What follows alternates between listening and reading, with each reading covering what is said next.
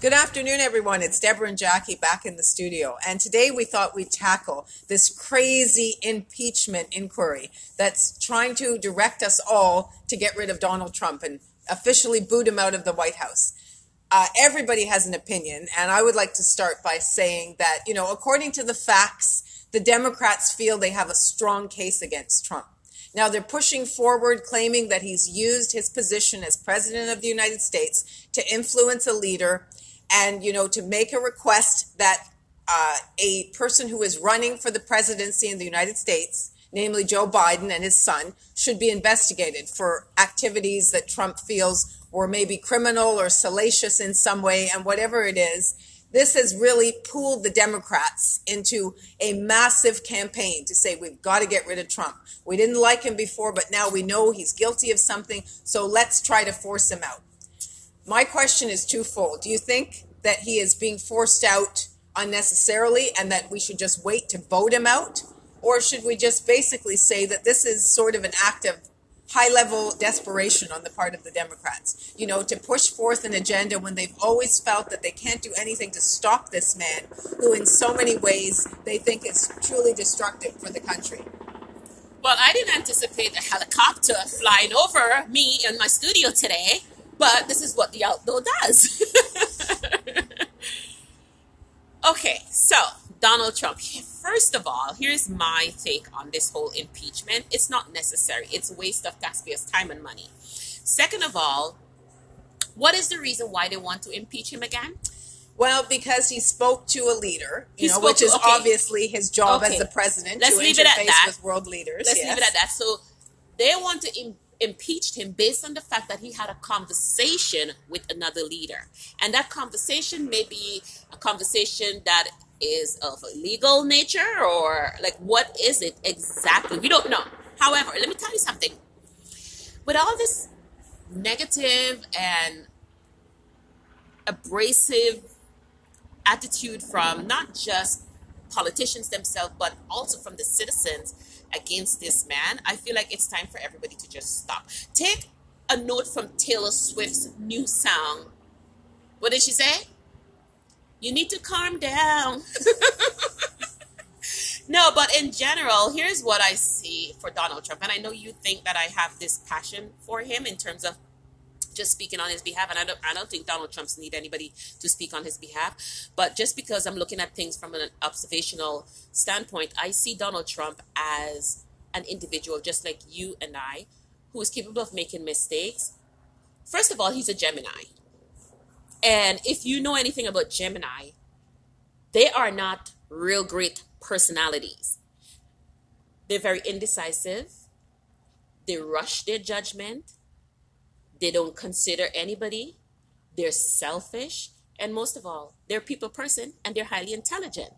Hmm. All so, fits Donald Trump. Yeah, no and the one thing, the twins, eh? Yes, and yeah. the one thing that about a Gemini, and if you Geminis can confirm or concur what I'm saying, with a Gemini, meaning he was born June 14th, 1946. I know.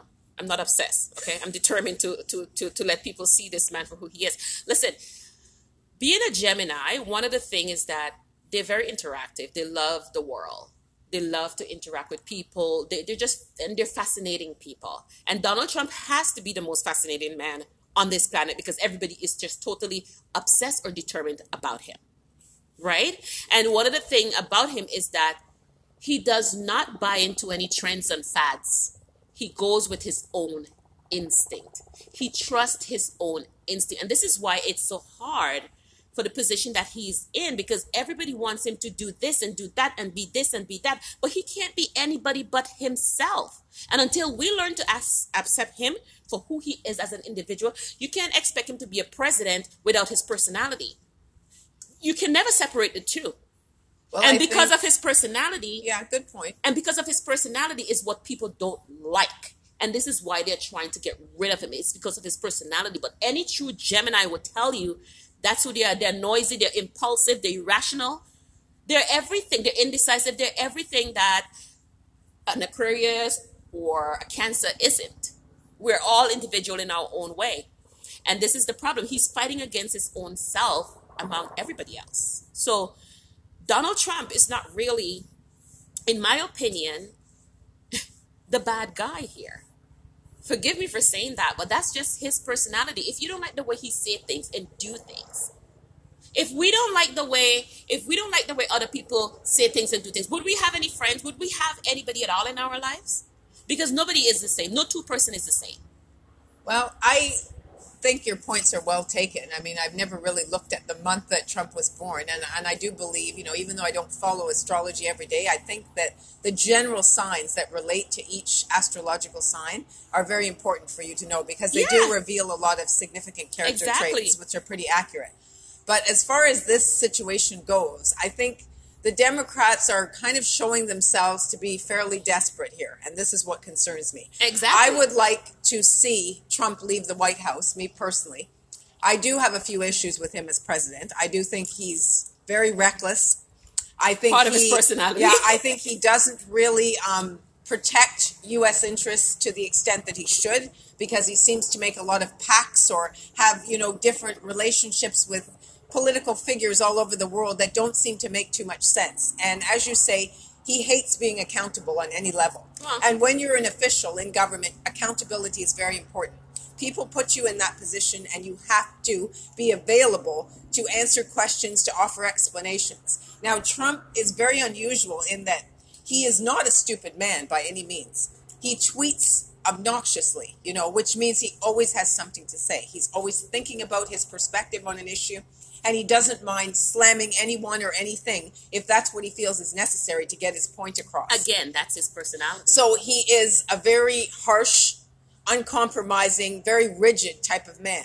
And I think, unfortunately, the side of him that is fearful is that because, as you say, he's a businessman, first and foremost, he carries every aspect of that into everything that he does. And what I'm afraid is that the presidency is interacting with his business affairs. And I think that there may be an overlap there that we can't see the full impact of it. But truthfully, Trump is extremely extravagant in the way he lives. I, I've never heard anybody really show a numbers on how much he's spent since he's been in this job. well, we can say But the same thing for Trudeau. I mean, come on now. I, I suppose there's you know, some I mean, there, there, there has to be a, li- a, a, a limelight for these people. There has to be a lifestyle for them. You don't just get a position without the lifestyle. So why are you going to deny yourself the right to enjoy the lifestyle that comes with the position? Well, I think in the case of Trump, the Democrats feel like they have to do something significant to get him out of the White House. But this is the problem. It's the And- Republic. It's it's it's the Democrats. It's not the Republican. Because as far as I'm concerned, Trump is there. He's doing his thing. I mean, a lot of people are talking all the negative things about his personality, but they're not talking about the great things that he has already done for the country.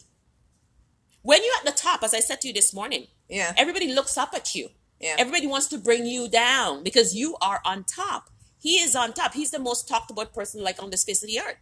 yeah So who is. wouldn't want a piece of Trump, whether it's negative or positive? Well, Sucks right now, be, sucks to be Trump right now. the Republicans are really trying to call the Democrats out on what they say is bullshit. You know, the Republicans are like, you don't have a real case against him. We want to see this whistleblower. We want some more facts about what you're accusing this man of. So it is turning into a circus. But what I fear is that the Democrats are putting the nail in their own coffin.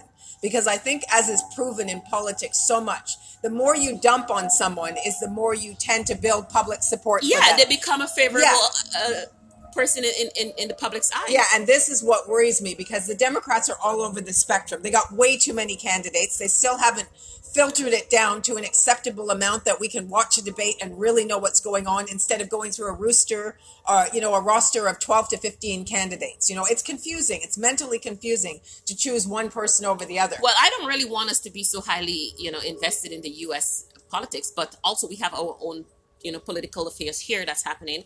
Uh, October 21st, just on Monday, we did our election. Of course, the Liberal is back in power. Yeah. Um, surprisingly, a number of people are not happy. I went to a client house this week, and when I walked in, I said, Oh, well, I guess Canada has to do what they got to do when they go to the polls and get it right again. And she goes, Get what right? I go, Well, you know, um, Trudeau. She goes, You know what? He's a stupid man. I don't know why these stupid people put him in that stupid position. He don't deserve anything. They're all stupid. She was just so angry. I, I just did my service and leave. I didn't even, I couldn't even comment because I saw how passionate she was. She wanted the conservative to win. Well, this is the thing. The politics has become so incredibly divisive.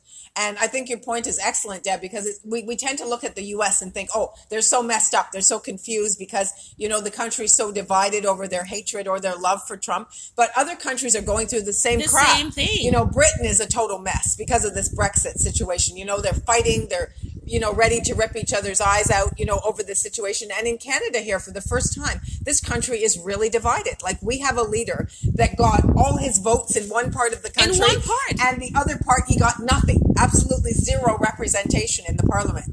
So division is real, and it's something that we're trying to work through. But I think with this inquiry into Trump's as the president, I don't think Americans are building bridges. I think they're building walls. And it's going to be harder, you know, for them to, you know, get in a position where they do elect the right person because there's so much animosity on both sides. You know, there's just no reconciliation anymore. Politics has become an increasingly nasty, divisive game, and it's really hard to know, you know, um, what side you really want to fall on because in my opinion, the Democrats have just as much problems as the Republicans do. And I myself am, you know, not really confident that they have someone who can go up against Trump. I'm a little unsure of whether I want Trump to serve another four years, but the truth is, if the public puts him in that role, we have no choice but to accept it. And just so you know, Jackie's an American, so please understand her passion for the country and the welfare of the system.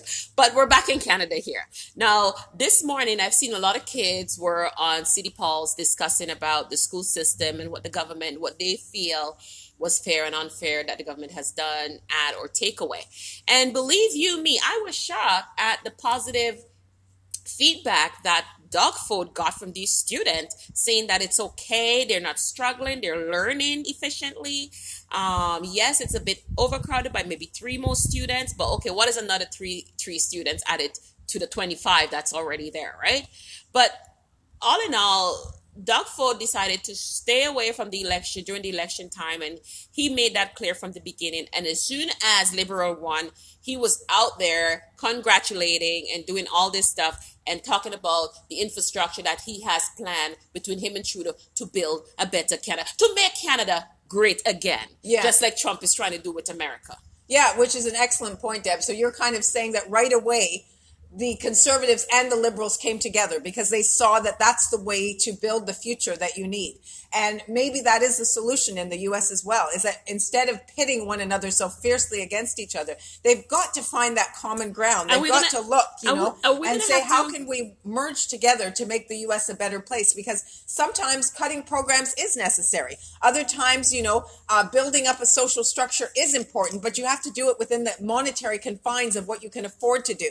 And you have to, to see the benefits of both sides rather than being polarized and saying, I don't want to talk to you if you don't meet my standards in this area, or you're cut off because you don't think the way I do. I think politics is changing. And for all the big issues that face us in the world, it's better to find reconciliation. And we have to think about it that way because the issues are huge. They're climate change. You know, they're huge issues about education, issues about uh, gun violence, healthcare. These are big issues, and we need to have some unity rather than this divisiveness. All right. So just to end our conversation today, I just want to say not only to politicians and the citizens of any country, just remember if you are going to be the problem, then you cannot be the solution. So you either not be the problem and be a solution. And I think cohesively, as a country, we all need to become a solution Well, because said. the problem is bigger than us. Yep. And if we're fighting one with another, we're not going to get anywhere. And a fist is much stronger once you combine your hand, your fingers together, and you form a fist. That is what a country should look like. A fist, Yep. not an open palm. Yep, fighting for what is right and what you need to accomplish to get a good end result. All right, my name is Deborah. I hope you enjoy our podcast today.